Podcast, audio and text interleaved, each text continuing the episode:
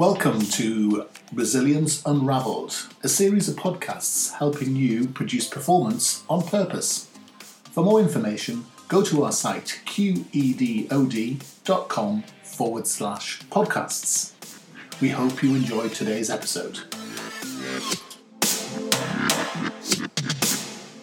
Welcome to Resilience Unraveled, our regular podcast series helping you help yourself improve your resilience. Uh, today, um, I'm joined by my colleague Janet Weber, and we're going to sort of look back at some of the podcasts we've done already and produce a little digest of many of the key learning points, and then point you to some of the podcasts we're going to be launching in the next um, quarter. So, hi, Janet.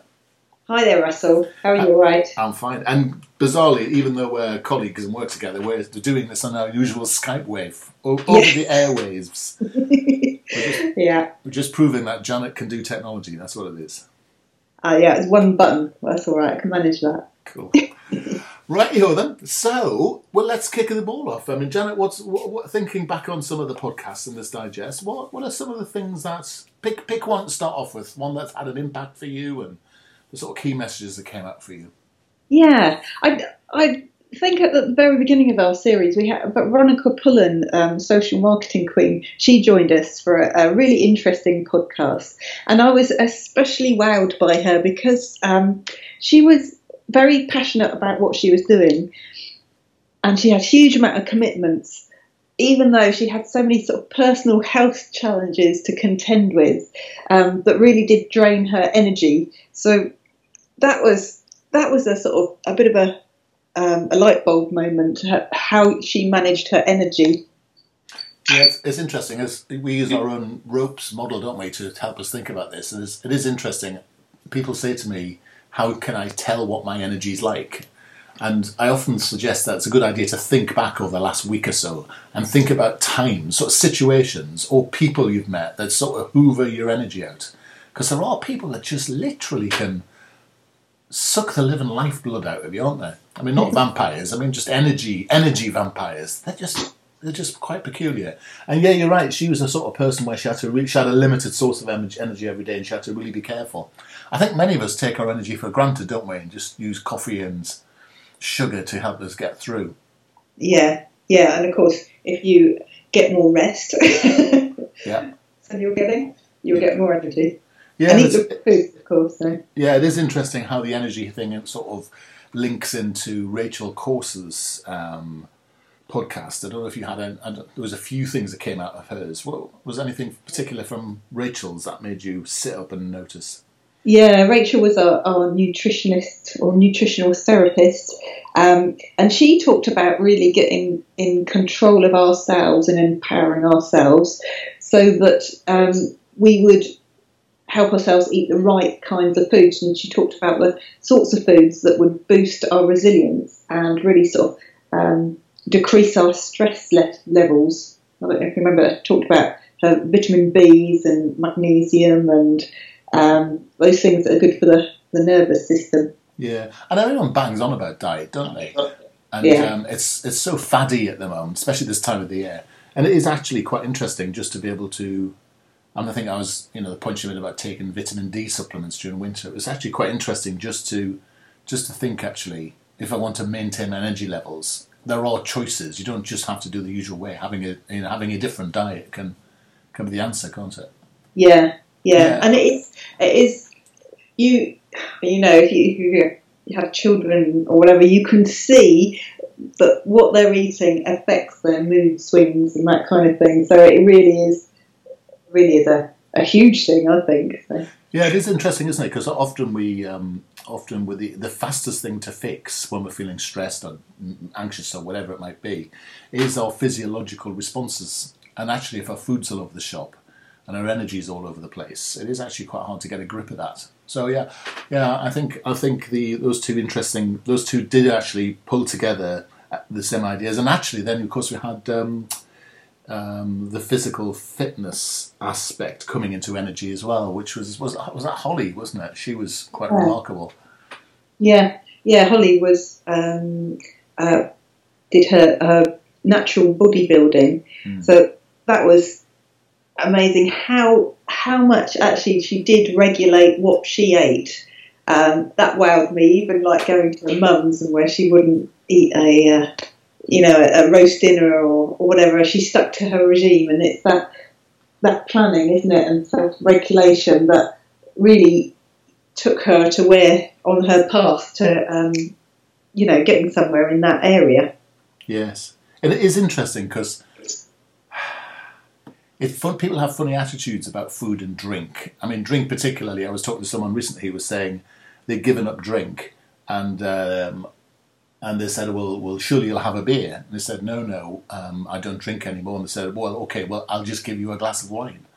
People and people don't sort of see people don't see certain categories of food as being difficult and certain categories of alcohol as being problematical, do they? And Yeah. I mean, having that level of personal discipline to to be completely focused on the the goal and then be able to say. But of course, this is the point about planning and having a sense of purpose. If you know what you're aiming for, you can. Those choices become a lot easier, don't they? Yeah, And I think um, she probably, I think she's one of the few sports people we've interviewed so far, or um, people in that sort of more competitive world. And I think it was quite interesting how that how that sort of mindset was built by having a really really strong set of guiding principles and goals and ambitions. So your strong sense of purpose definitely helps you with your resilience because it allows you to take the right choices. You know, once you've committed to something. yeah, yeah. I think that definitely helped hers because she did mention how that if she had a biscuit, she wouldn't just have one biscuit; she'd eat the whole packet. Oh, so it Tell me it- about it. it's also it's knowing yourself as well and knowing that you know you've got to put other things in place to stop you doing some things. Yeah, you're absolutely right. And sometimes this habits thing is because actually we have habits because we eat at certain times and in certain places. And you know, I often find um, certain days like coming back from work on Thursday or Friday night when it's cold miserable, you come in and you think, oh, this will be the night to have a takeaway.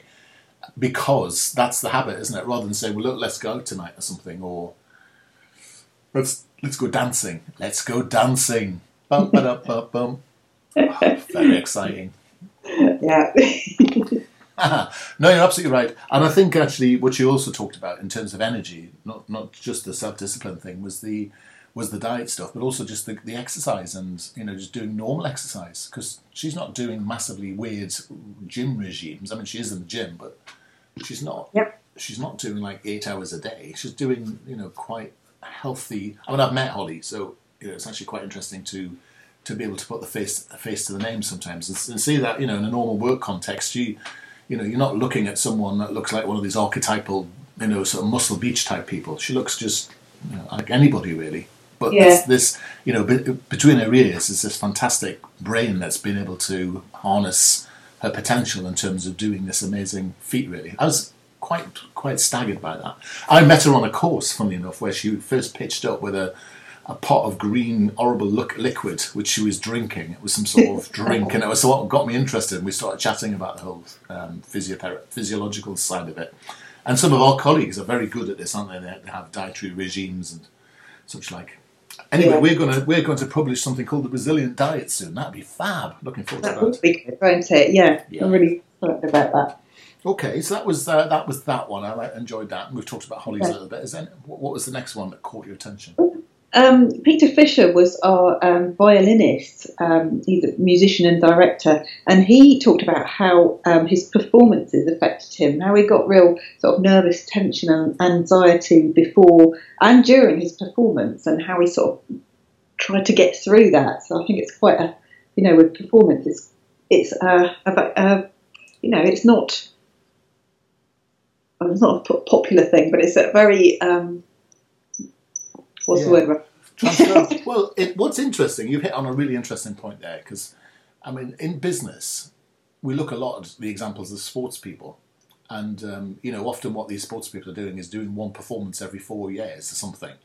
Whereas what musicians are doing is a performance every single night. And sometimes the same performance night after night, which is much Yeah. more similar to work, isn't it? I mean, if you're Yeah. like if you're a change manager and you're doing a, or a project manager and doing a project updates or rollouts and you know consistently presenting to people, you know, learning to deal with that that performance in the moment, or you're a manager running team meetings which are difficult or whatever it might be, you know, that's much more akin to what what Peter's doing is that constant performance thing, isn't it?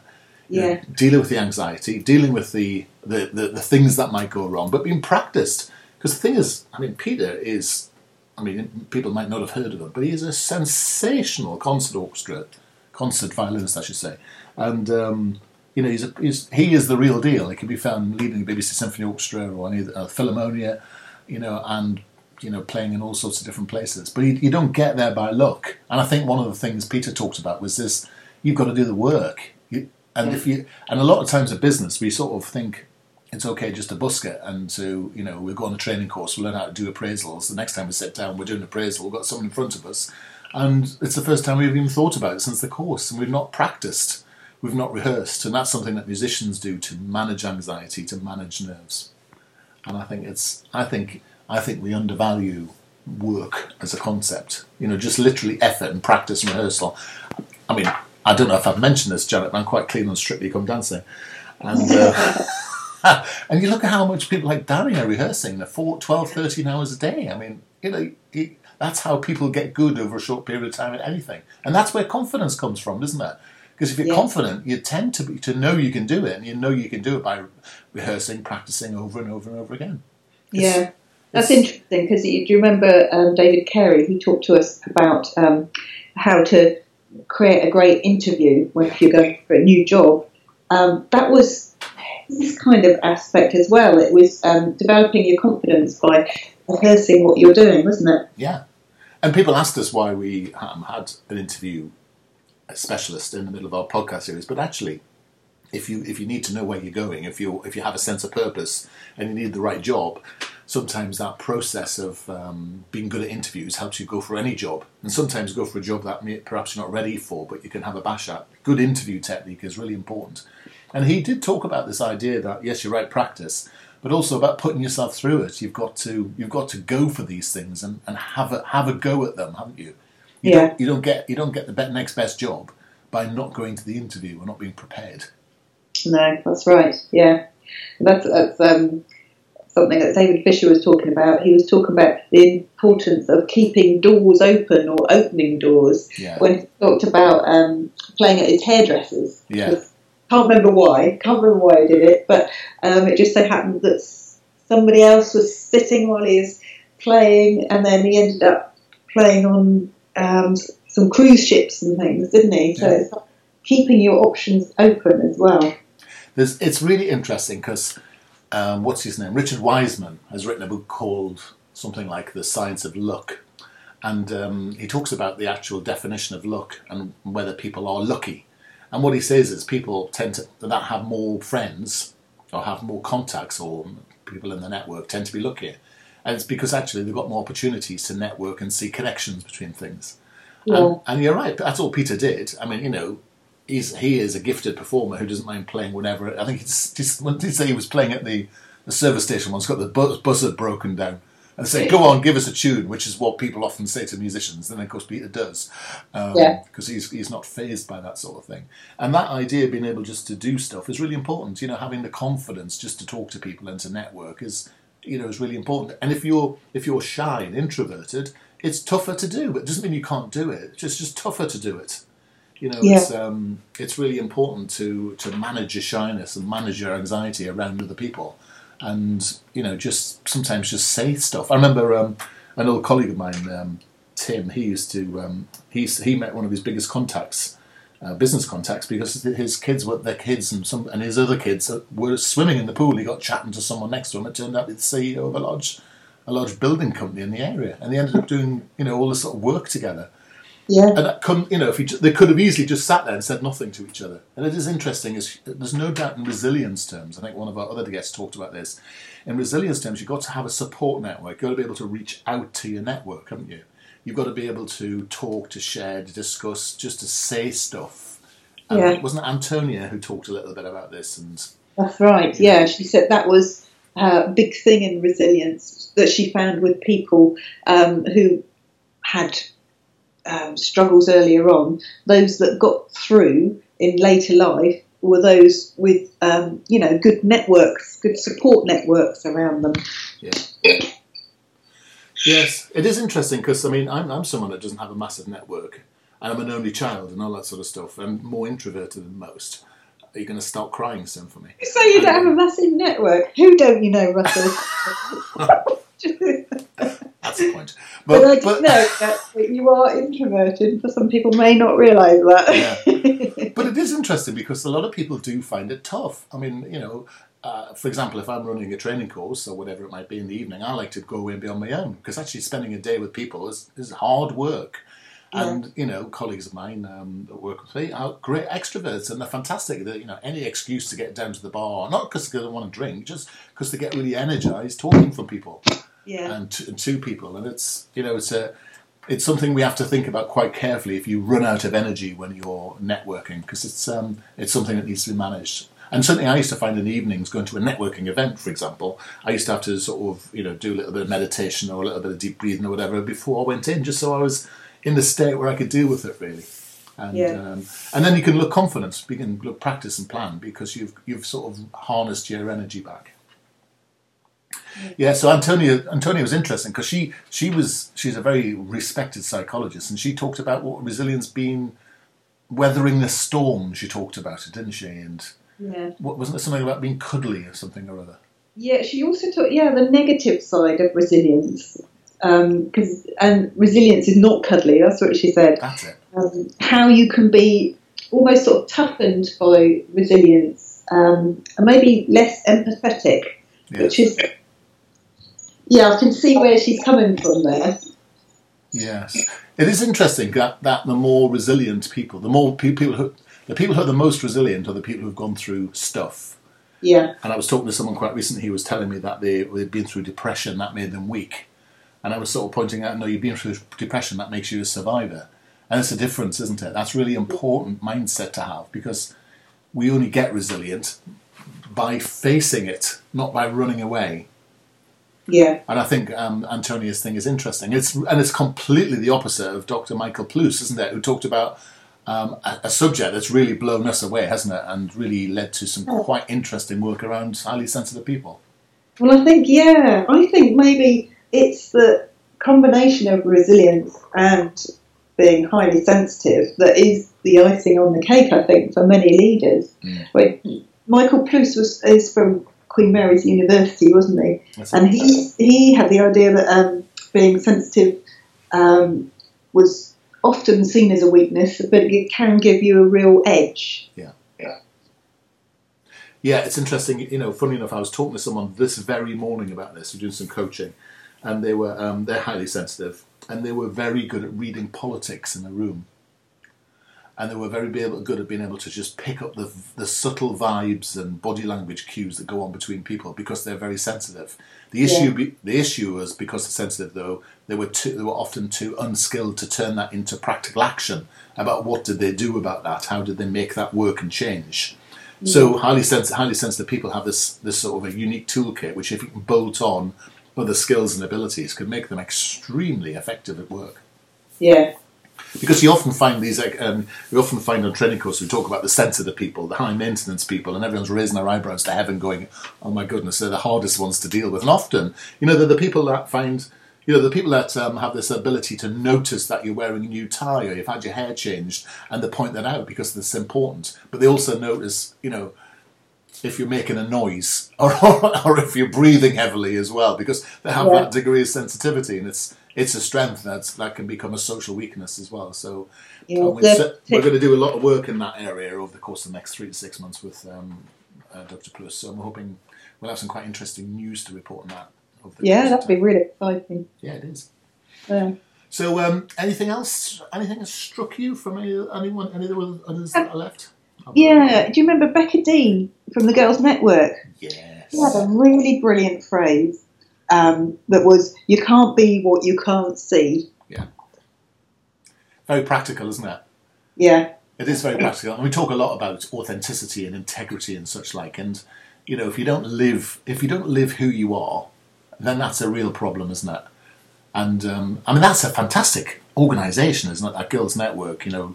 yeah. The effect of like mentoring, you know, Yeah. on on well, not just that, that that was children and teenagers, but the effects of mentoring on anybody are huge, aren't they? Well, there's no doubt. Now, if you look back at what we just said about Tony, Tony's uh, argument about having a network that makes you more resilient, if part of your network is having a strong, you know, in this case, a female role model, you know, that's going to be good for anybody who's, you know, who's in the teenage years and, and can easily, you know, go, get in the wrong path or become the victim of their own sort of puberty and, you know, feelings and, you know, social media angst and such like if you've got someone alongside you that's not just a parent, it can be that can be very powerful for you, can't it? Can't it? Yeah. Oh, definitely. Yeah, having somebody that isn't your parent is, I'd yes. say, that is key to a lot of young people. yeah, yeah, no, I agree with that. Yeah. Um, okay, anything else? Yeah, yeah. You know, Becky Rainford, she was that she was a coach. That's right. So what's the difference between a mentor and a coach? I think um, a mentor often has the aspect of career guidance. And um, it often works within an organisation. So they have a black book and they can introduce you to people and they can, you know, um, help you get access to opportunities. Um, whereas a coach tends to work on specific specific techniques in the moment by using particular issues. So coaching can be part of mentoring, but mentoring, right. mentoring can't be part of coaching. Yeah, yeah. So you often find a mentor can be good at coaching, counselling, career guidance, and you know facilitating contacts and, and networks. Mm. Which is why in um, entrepreneurship we often talk about um, having um, a business mentor because that's someone who's ahead of you, who's already you know done the battle, you know faced the battles you've faced, and could come and tell you what needs to happen. Whereas a coach doesn't need to have that information. It's more about the coach that explores what you currently have rather than giving you an answer from a different place. Right, yeah. Yeah. Okay. So yeah, that mentoring organisation. I think Jackie talked about that a lot. She she's got some interesting because she does a lot of career guidance, isn't she, with youngsters and um, more experienced people as well. Yeah, that's right. And I'm a real believer that if you know where you're going in your life, um, then you choose the career you want that helps you get there. And I think a lot of people make the mistake of saying, "What job do I want to do?" and then you end up not really sure what career you're trying to aim at because you because you don't really know what you what you want the career to deliver. Yeah. And interestingly, coming up next year, we've got um, a guy called Patrick Waller who's going to talk about financial resilience and your ability to decide what you want to do in life and then fund it. And uh, that he's got some quite interesting ideas about that. So that will be coming up in the new year. Yeah. Okay. We've also got um, we've got some more about about music, haven't we? With Steve Gilbert from um, Sofar Sounds, how uh, music affects our resilience. Absolutely. I mean, uh, this guy is really interesting, and the organisation he works for, where basically small groups come and perform in your house or your living room. And I know you've done that, haven't you? You've. I'm so yeah. yeah. And I mean, and he, it's, you know, it's, it's, a really interesting thing because he talks a lot about the the physical effects of the music actually hitting your body at such a close distance, and yeah, and, and you know, it's really interesting. You know, I, I'd not, I, I'd, I'd, you know, when you when you think about stress and you talk about exercise and uh, such like, and um, and meditation and mindfulness, you know, helping the, the effects. But there's no doubt that music and laughter are two of the other things that really, really help. Yeah. And uh, I know we're going to be talking to some specific people that are helping with laughter, but also we're going to continue our music theme because I think it's a very important and underexplored resource for a lot of a lot of people. Yeah, yeah. One of the things I look thinking about when I look back on all of them, um, a couple of things struck me. One, which is this idea of passion, this idea that they have a purpose, this idea that they're heading in a direction. Even if that direction, it doesn't have to be changing the world, it doesn't have to be um, any more than them just being involved in their own lives. But it's this idea of this sense of purpose. It's very attractive when people have, attracting, I should say, when people have this sense of knowing who they are and where they're going. And it doesn't have to be a job, does it? No. Or, you know, in work, it can be no. anything. Your passion, can't it? Yeah, that's yeah. right. Well, you think of some of your hobbies. I mean, they're things that you are very, very motivated to to do, and, and they give you a lot of enjoyment. And life's, yeah. life's about enjoyment, isn't it? It's about making a difference sometimes, so why not? Yeah. And of course, I know you've got a terrible job and an awful boss. I've heard, I've heard tell. Oh, no. um, so the other thing, what else struck us? You, you said there was something as well that struck you as um, the work thing. I think. I think.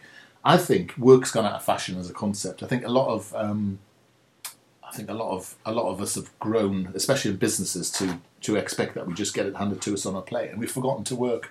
We've got to put the hours in and such like. And I've been reading works by Steven Pressfield recently about deep, deep work.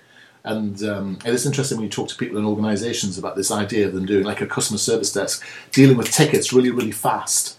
You lose the capacity to do really deep work, to work on a very big document, a huge project Yes. and um, you know work at a very um, sort of intricate level. And a lot of people only get that when they do like a master's qualification or something.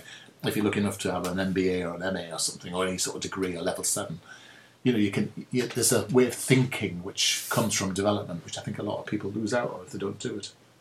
So you're saying we do a lot of things, skim over a lot of things, Yeah, but if we did them in more detail, like resilience, if we did it in more detail, yeah. it have more of an effect. Yeah. Yeah. If we don't, if we don't invest in ourselves, and if we don't invest in our capacity to think, and our, you know, being mindful about ourselves our, and our minds and our ability to build our working memory and our and our thinking muscles, then you know it's no surprise when we get flabby and you know physiologically, our brain you know is less effective as we get older because we're just not using it enough. And we know, for example, th- things like the taxi driver experiment, where the hippocampus is regrowing and extending.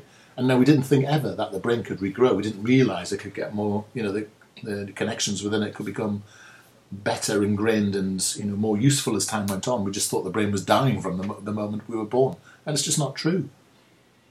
And what's Yeah. interesting is one of the podcasts coming up next year is uh, about a man who's um, super fit, um, uh, is, who who has started a new career and has set all sorts of physical endurance records, and he's ninety seven.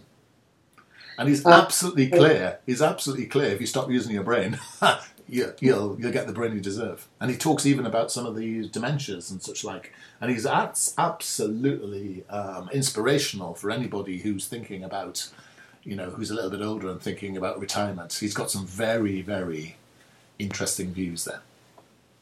Yeah, and that's it. That's that is good because he's he's. Some people think, oh, you should never really retire from a job or whatever. You perhaps just work part time or something till you're old. But he's actually filling his time with real productive, you know, passions, isn't it? Really, Yeah, to, to take the place of work, isn't it? I think. Yeah. So he's he's something to look forward to. And I think over the whoops, was that the cat again? Um, I think over the course of the next quarter, we've got some really interesting stuff coming to keep our system, to keep our resilience podcast fresh. And we always invite people who you know who want to to write in with questions. You can um, email or um, text us or hit us on Facebook. Um, if you want to email us, it's uh, info at qedod.com. Um, our Facebook page is Interesting story to tell. That would be. We'd love to chat to you too, too, wouldn't we? You're absolutely right. Always delighted if you know someone as well, or you've got your own story. I think someone who didn't Mary Wingo approach us, and she gave us an extremely interesting session Oh. on stress. Remember Yes. Yes, some really interesting um, things about why in this modern world we get so much stress. And I thought, I thought, you know, she that was a good overview. Makes you thinking about, you know, the chemicals that are around us and our eating and our way we socialise with people and you know our, our sort of multitasking, all those things, how it affects our stress levels. Good. Right then. Well, I suppose we should bring this little digest to a to a halt because I promised to keep it under thirty minutes, so it's um, the length of a commute. Um, have you got anything else that you want to add in? I don't think so. Good. No. All right. Well, Well, I'm looking forward to you know more podcasts next year because they've been well, I think they've been really enlightening. So Yeah, well, we've enjoyed doing them as well, and so we're going to definitely continue them. Um, as I say, you can always contact us, give us feedback. We'd love people to subscribe or give us a rating on iTunes because podcasts are free. Um, and, but what we would love is some sort of feedback. It doesn't matter if it's a one star or a five star, we just love to hear from you. And as I say, if you want to contact us directly, you're more than welcome on info at qedod.com. And um, it's the end of 2016, and we'll wish you all a very resilient 2017.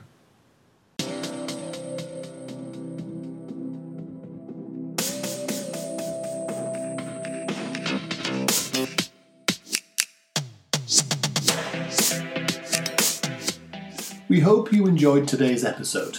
Resilience Unraveled helps you create performance on purpose. And you can find out more about us and resilience at qedod.com forward slash resilience. Or listen to more of our podcasts. You can also find out more about our courses, our webinars, and free resources like ebooks and paid for courses at qedod.com. Otherwise, we hope you can enjoy more of our podcasts in the future.